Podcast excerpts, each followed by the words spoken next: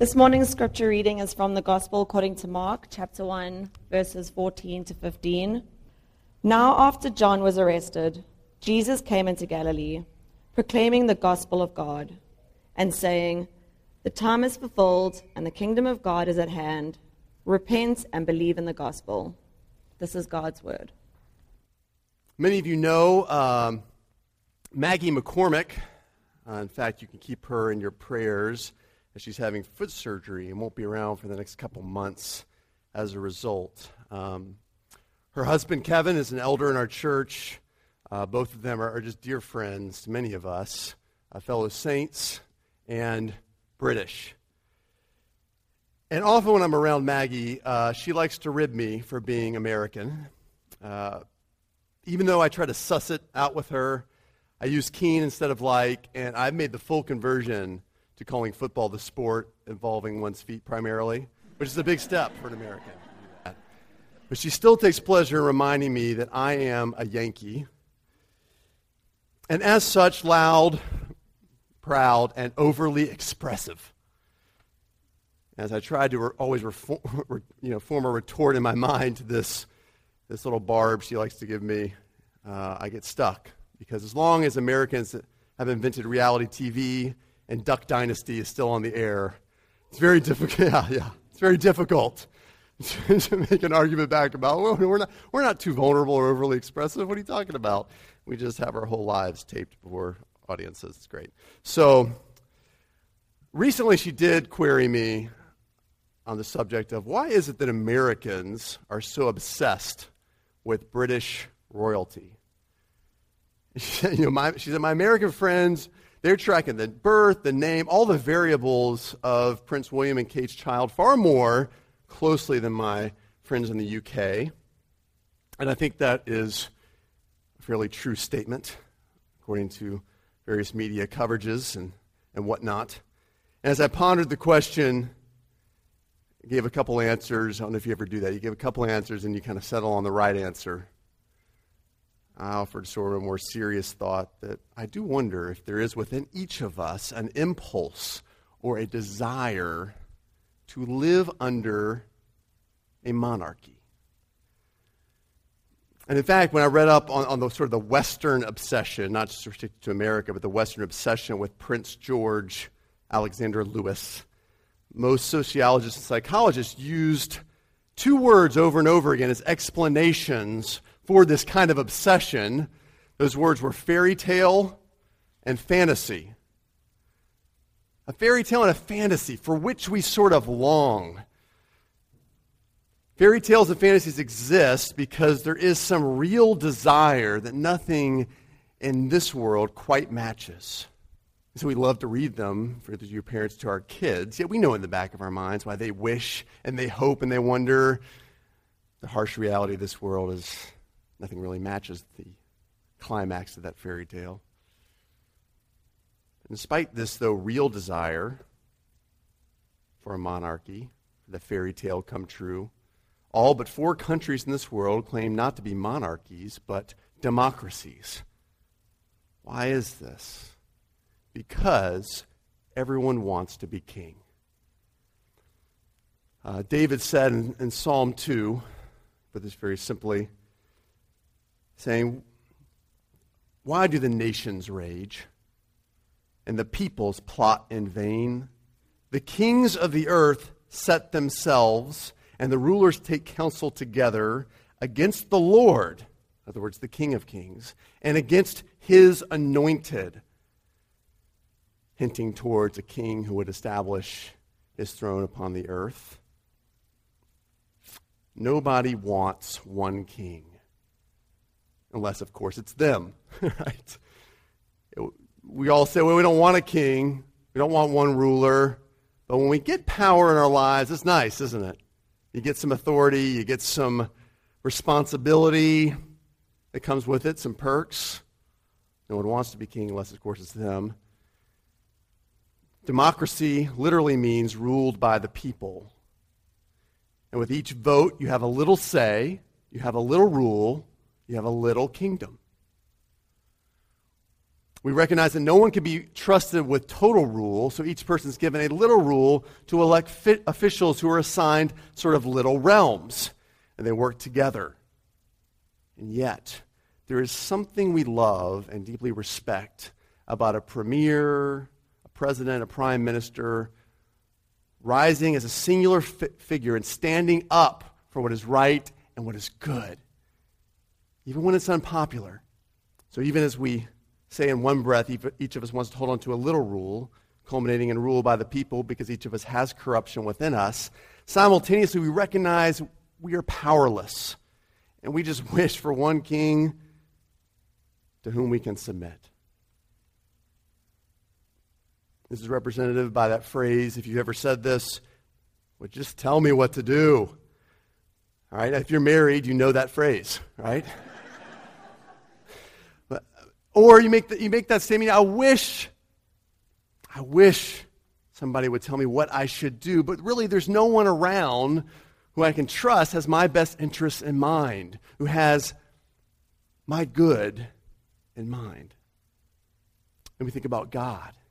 Is God that king? God has always reigned in the heavens and over the earth.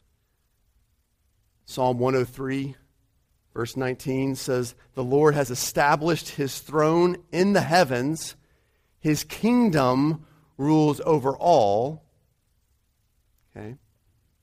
But such beyondness has always caused us to relegate the always benevolent king to the realm of fantasy, fairy tale, right? Above the earth, beyond the earth, over the earth.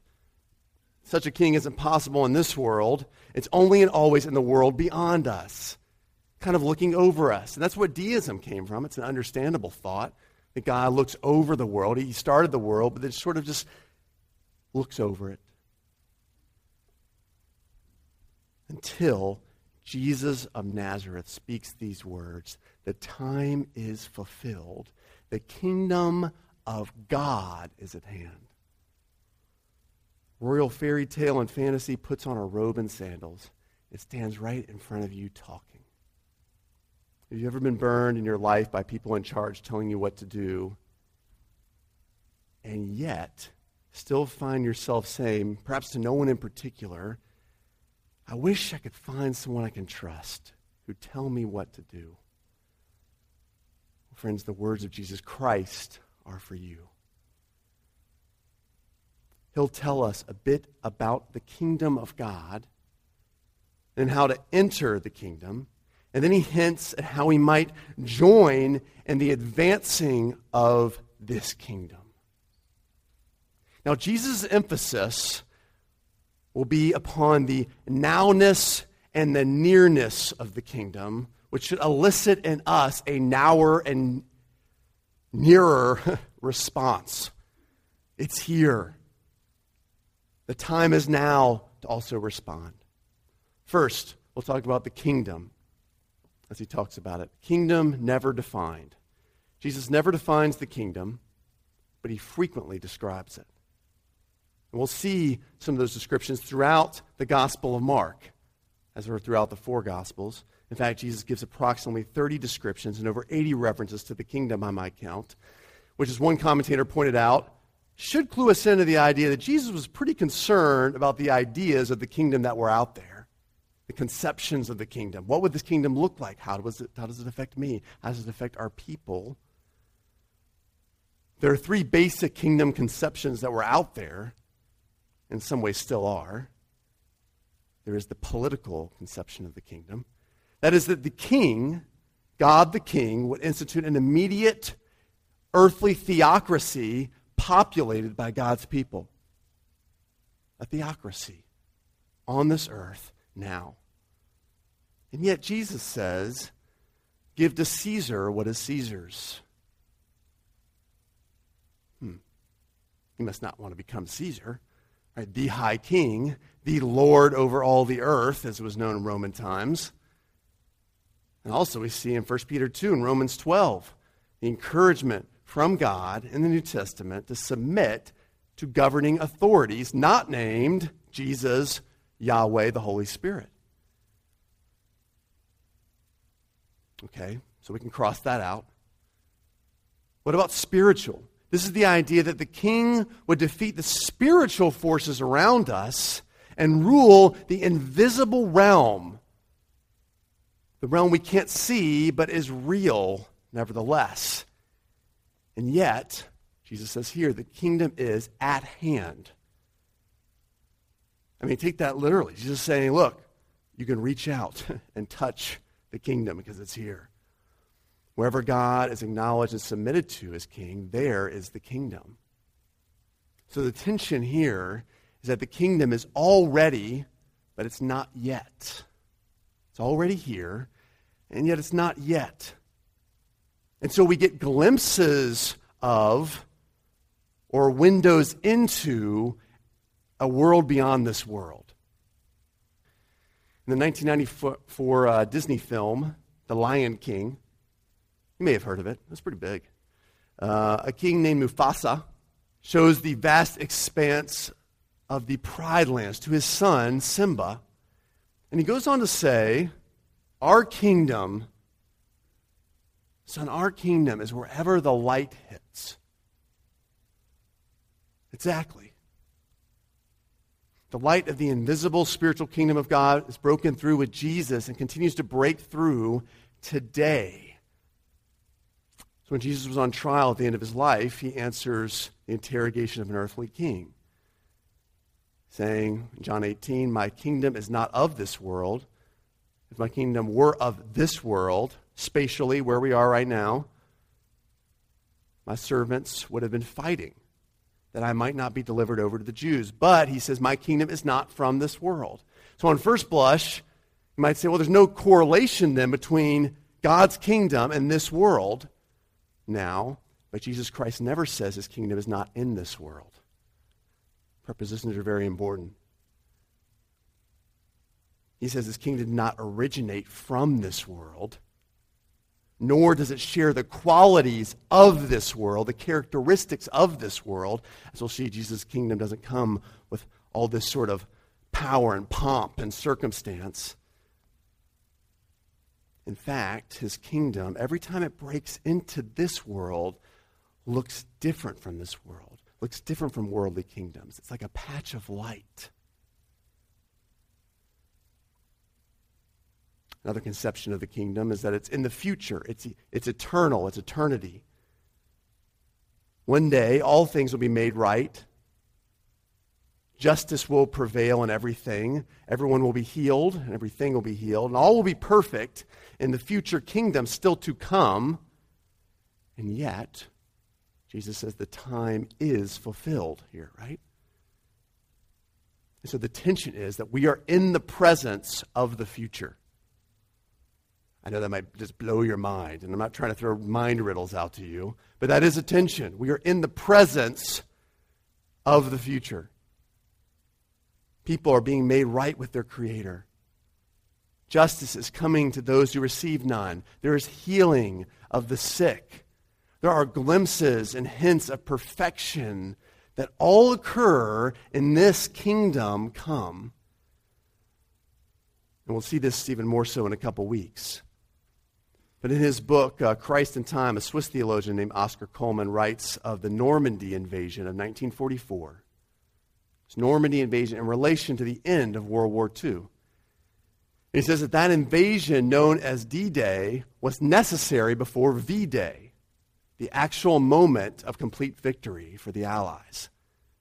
The invasion of the king, his death, his resurrection are like D Day. What we have here in the Gospels described is like D Day. Jesus come. His second coming is like V Day. And so we live in the times between, assured of victory because the king has come, and yet we're still fighting the battle because the kingdom is still coming. There's a tension there. It's not like two different kingdoms, but a continuum. In fact, Revelation 11:15 tells us the kingdom of this earth will become the kingdom of our Lord, and he shall reign forever and ever. The kingdom of the earth will become the kingdom of the Lord. It's, it's this continuum. this transformation. The idea then is for God to so advance his kingdom through us that the remodeling project will be minimal. Right? That the changes will be minimal in, in, in one respect. It's not so drastic because more and more the kingdom of this world is becoming and looking like the kingdom that's still to come when Jesus will reign forever and ever. That's the idea. Why didn't Jesus just make this simpler and go ahead and define his kingdom? Like in one sentence, right? Merriam Webster style. Because he means for us to know, to love, and submit to its king. The king embodies the kingdom. In fact, with, with the exception of the only apocalyptic book of the Old Testament, the book of Daniel, the Old Testament has no reference to this kingdom of God per se, but only to God as the king. And yet we get tons of references to the kingdom of God in the New Testament. Why? Because the entire New Testament centers around the arrival of the king. It is the arrival of the king has brought the kingdom to this earth. The fantasy and the fairy tale of eternity have put on robe and sandals, and he stands in front of us, focusing on the king. He is the center. As it stands, without the kingdom of God, the world is then ruled by someone else. We would have heard this a few months ago when we went through 1 John, 1 John 5 19. We know that we are from God, those who trust Christ are from God, and yet the whole world lies in the power of the evil one. Evil one, meaning, yes, Satan, it's him. And he's awful.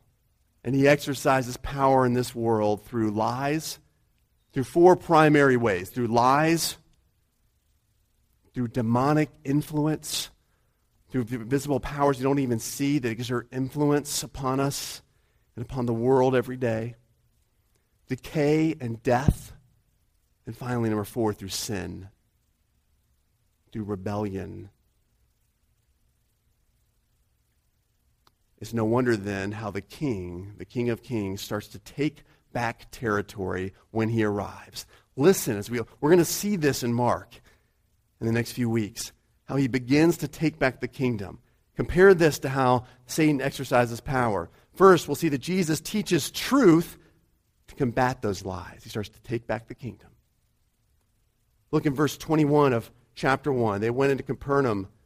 Immediately on the Sabbath, Jesus entered the synagogue and was teaching. They were astonished at his teaching, for he taught as one who had authority, not as one who had scribes. Well, not like the scribes. Verse 27, they were all amazed. So they questioned themselves, what is this? A new teaching with authority. His authority breaks in to the current kingdom through his teaching, through teaching truth. He also takes back the kingdom by defeating demonic opposition. We go on here, verse 25 of chapter 1. Jesus rebuked him, saying, Be silent, come out of him. And the unclean spirit, convulsing him, crying out with a loud voice, came out of this man. He defeats demonic opposition. And so he shows he's taking back the kingdom. He heals decay and death So we go, keep going on in chapter 1, we see he heals Peter's mother in law. And frankly, a whole city comes to him. And He just heals, he heals, he heals. Spends a whole day doing this. And finally, number four, he forgives sin. We see in chapter 2, verse 5 and 6, when Jesus saw their faith, he said to the paralytic, My son, your sins are forgiven. Now, some of the scribes were sitting there questioning in their hearts, Why does this man speak like that? He is blaspheming. Who can forgive sins but God alone? But yes, friends, see, God has taken back his kingdom. So he's forgiving what ails us, the sin in our hearts. Even goes on to say in verse 10, But that you may know the Son of Man has authority on earth to forgive sins. And he heals a man. the king is starting to take back territory. So it's no wonder we see this sequence of events right after the announcement that the kingdom is at hand, the time is fulfilled. It's near and it's now. The king is pushing back against the kingdom of the evil one, and he's creating these fears of the kingdom, these, these windows into the kingdom of God. And he continues to do that today and will continue to do so until the kingdom of the earth becomes the kingdom of Jesus Christ who will reign forever and ever, fully. The kingdom advances today, and so this is why Jesus never defines it in a sentence, because definition, by its very definition, is an attempt to understand something according to its limits, isn't it? We put words and we put a definition on something to, to limit it, to define it. There are no limits to the kingdom of God. It is ever expanding until the day it encompasses the whole earth. Which is why one way Jesus describes the kingdom is as the tiniest bit of yeast. Those of you like to cook, if you like to bake out there, raise your hand. You'll like this. Nobody raised their hand. We won't have any church bake sales. I guess that's what that means. But one way Jesus describes his kingdom says the tiniest bit of yeast added to like 50 pounds worth of flour. Because and it works its way through all the flour. A small beginning expands its way outward through a large quantity. Jesus Christ enters the world humbly, but his kingdom cannot be stopped.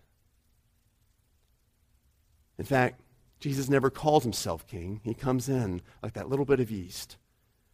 But it becomes obvious that he is king. That's how he works. He wants us to know him, to love him freely. And so he comes into our lives humbly. And we enter the kingdom that way too. Not through fanfare or some big bang, but through the weakness of the message of the gospel. So, number two, what we see here is how to enter the kingdom. How is that? repenting and believing, or, or more accurately here in the Greek, I think, be- repenting and trusting in the gospel. Giving your life, trusting your life to the gospel. How do we do that? How do we, what is trusting the gospel? That there is a good and glorious one, a monarch, one who has created the universe as his kingdom. And he's made everything in it for us.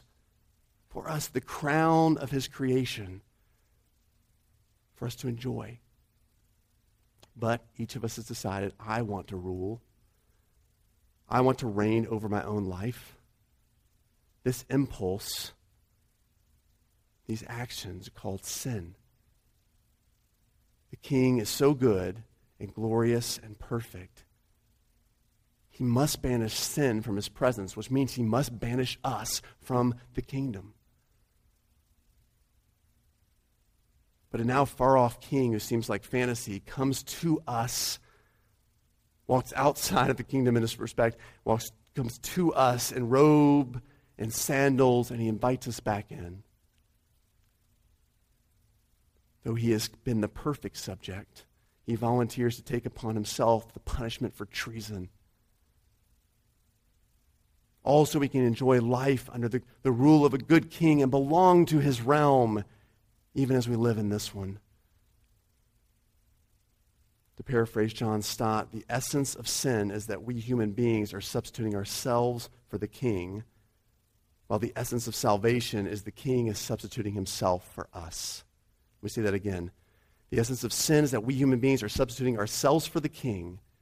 The essence of salvation is the king is substituting himself for us. That's a glorious message. So trust in this gospel. But also, there's repentance. It's a church word. You've heard it before, maybe, if you've been in church for a while. First thing I want to say about repentance is it's the, both the first step and the last step of the gospel. First step and the last step of the gospel. In most contexts, the word repentance means to turn. So when you read it actually in the New Testament, in the context, it's talking about to turn. You've recognized that the way you've lived your life is treason towards the king.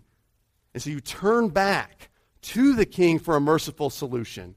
If you've betrayed the king, ha ha, I recognize I've rebelled against the king. I didn't even know it. What'd you do? The only option is, because you live in a monarchy, is to go to the king begging, asking him for a solution. So that's one sense of it. I was wrong. How can I make it right? But repentance is also the follow through.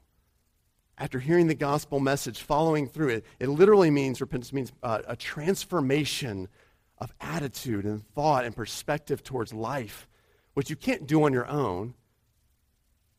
If you were to repent and, and change everything before trusting into this king and this gospel message, that means you're supposed to clean up your life before trusting Jesus. And that's impossible.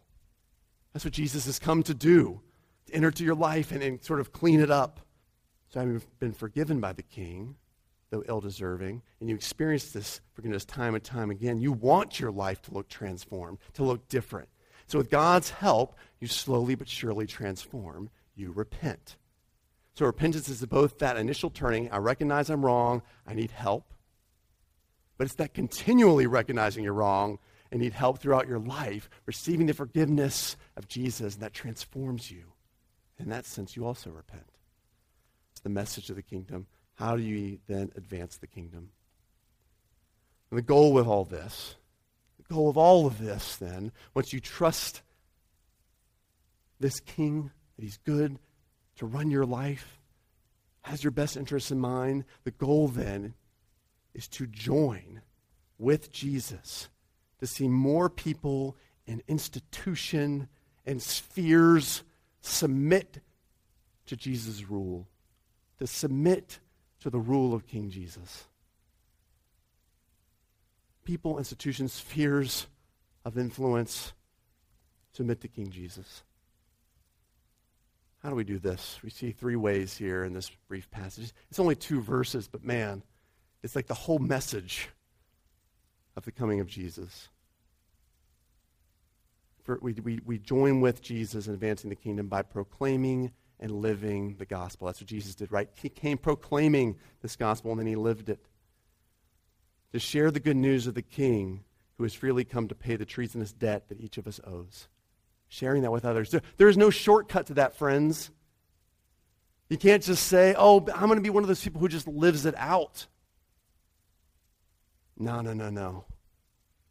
You want to be in the kingdom. You want to be a loyal subject who submits their life. You have to speak. You got to tell others about this good news. Or else, how good is it really to your life? And then you do have to live it out. Act like the king by doing acts and deeds that resemble his. Freely giving of yourself. I'm going to give you an example of that in a moment. We also advance the kingdom. Well, I should put it this way. Where, where does God typically advance his kingdom? This is the next question I can ask. Where does he do this? Typically, it's amongst the least likely people and places. Typically. Jesus came into Galilee, we're told here. This is a small detail, but an important one not only his main message here, but most of his kingdom ministry took place not in the most likely place, which would have been the religious centers of Judea and Jerusalem. That's where the action was at. The temples, most of the synagogues, most of the scholars of the day, the center of the Jewish evangelical world. That's where it was.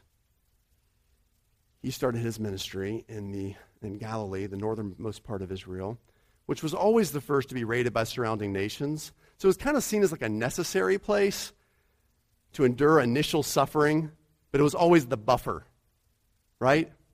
Only important because you're the first to endure suffering if other nations come and invade us. It was seen as a backwater then and backwards place inhabited by the uneducated, the simple, the blue collar, Galilee. But not only does Jesus spend the bulk of his ministry there, Galilee, is where he gathers his beleaguered disciples after his death and resurrection, and he recommissions them for ministry. Where? In Galilee. But wait, what about Jerusalem? The temple? No. Jesus goes to unlikely people and places. The New Testament hints this is how the kingdom is spread and where it's spread in the book of James. Speaking of favoritism that we often show as Christians, James says, has not God chosen those who are poor in the eyes of the world to be rich in faith and heirs of the kingdom. Ah.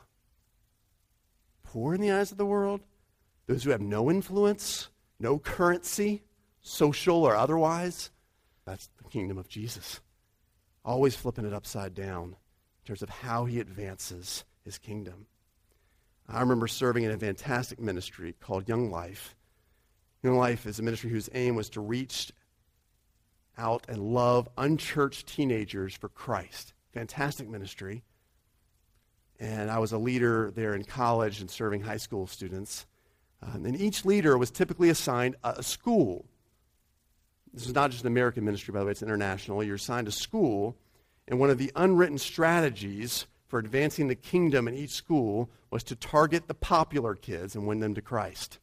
It was always kind of said in circles, like people would whisper it to you, your, your director and kind of the person in charge, like, yeah, you might want to like go to the football games, talk to the football players, talk to you know, these sort of things, talk to these people. Because the idea was if you could win them to the gospel, then the gospel would really have influence because you got the influential people. For all the things I've loved about Young Life, I, I will say this that strategy goes against everything we read about in the Bible about how God advances his kingdom. Throughout the Bible, God chooses the least likely people to do his greatest work over and over again. He chooses the humble and the willing. People who are like, ah, really? Uh, God, I stammer. Not really a good leader. Do I have to do this? I mean, I'll do it, but really, there are lots of other good candidates out there, which should be encouraging to us. If you ever think to yourself, man, why me? God says to you, exactly. Exactly. The first step though, in terms of where to do kingdom work, is to rid of the first two or three people who come to mind as having the greatest potential in the kingdom. First people, if I say, who has the greatest potential for the kingdom that you know in your head, go, first two or three people. Just now dump that from your mind and replace them with the last two or three people you even think of in your life, in your work, in your church. The second step is then to pray, plan, and go to those people with the message of the gospel and with the act of the gospel. You know who those people are. They're the most overlooked, the most ignored, the most neglected. It might be you're clicking on our website and saw a picture of the Georgetown primary kid.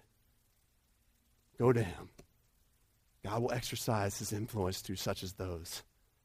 It might be a, maybe a helper or cleaner you've hired part time to maybe clean your condo or apartment. I don't know. Go to such as that. Love them. Invite them. Spend time with them. It might be in the church. Because not everyone who goes to church is yet submitted to the king.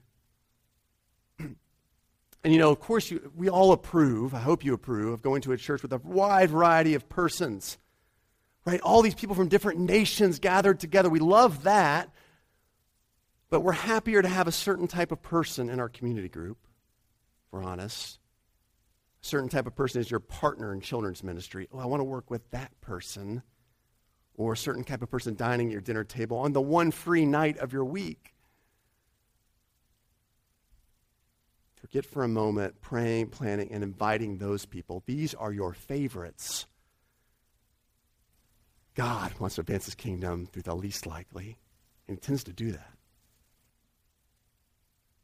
I promised you an example of sharing and living the gospel, and it's among the, the unlikely people and places. My good friend Terry Howard, she gave me permission to share this. Many of you know Terry as a, as a friend. You know her and call her a friend. She loves Jesus and brilliantly ma- manages gas stations.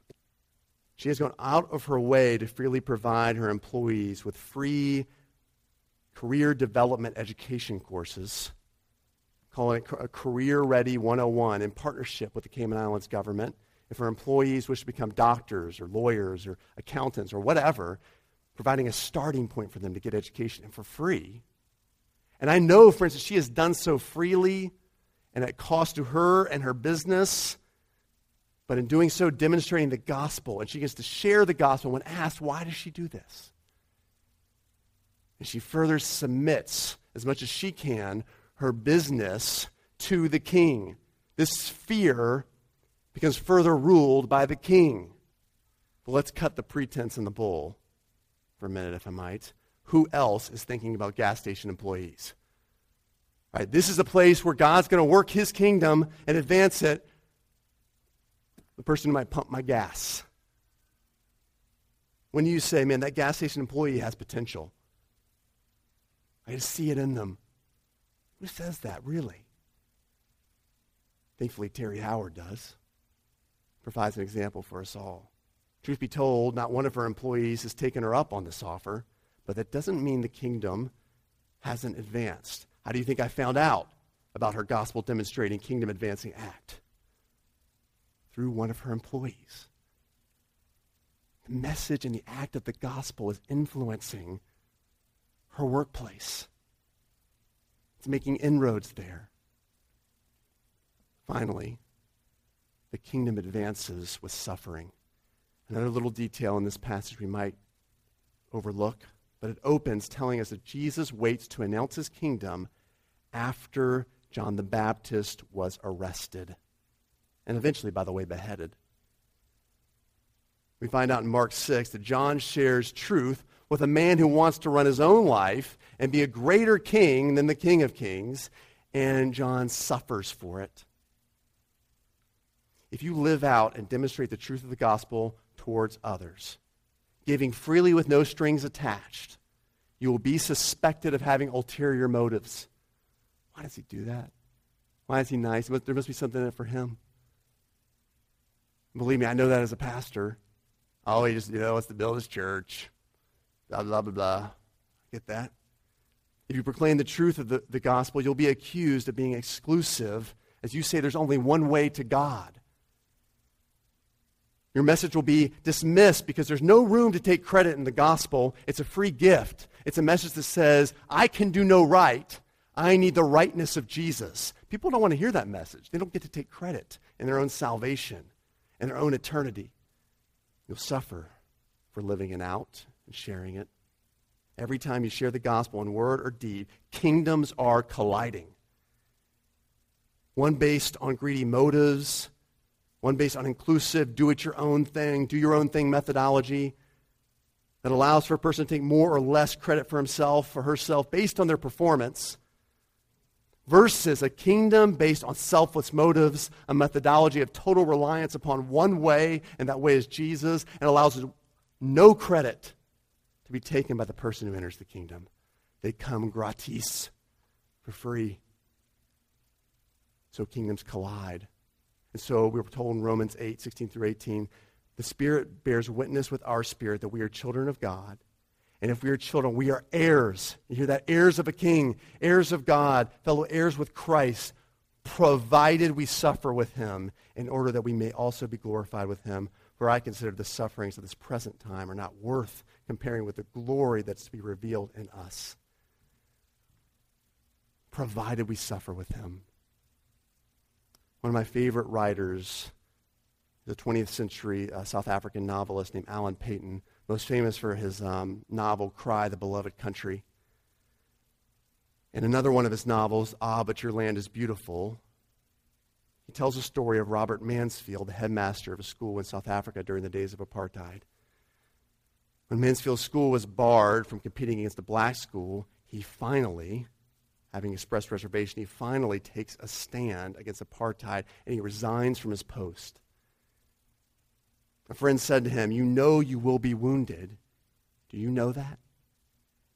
Mansfield replies, pointing to heaven, When I go up there, the big judge will say to me, Where are your wounds? And if I say I, haven't, I don't have any, he will say, Was there nothing worth fighting for? I couldn't face that question. Friend, Christian citizen of the kingdom, by the wounds of Jesus Christ, where are your wounds? Where are your wounds? Fight. Fight in the advancement of the kingdom of Jesus Christ.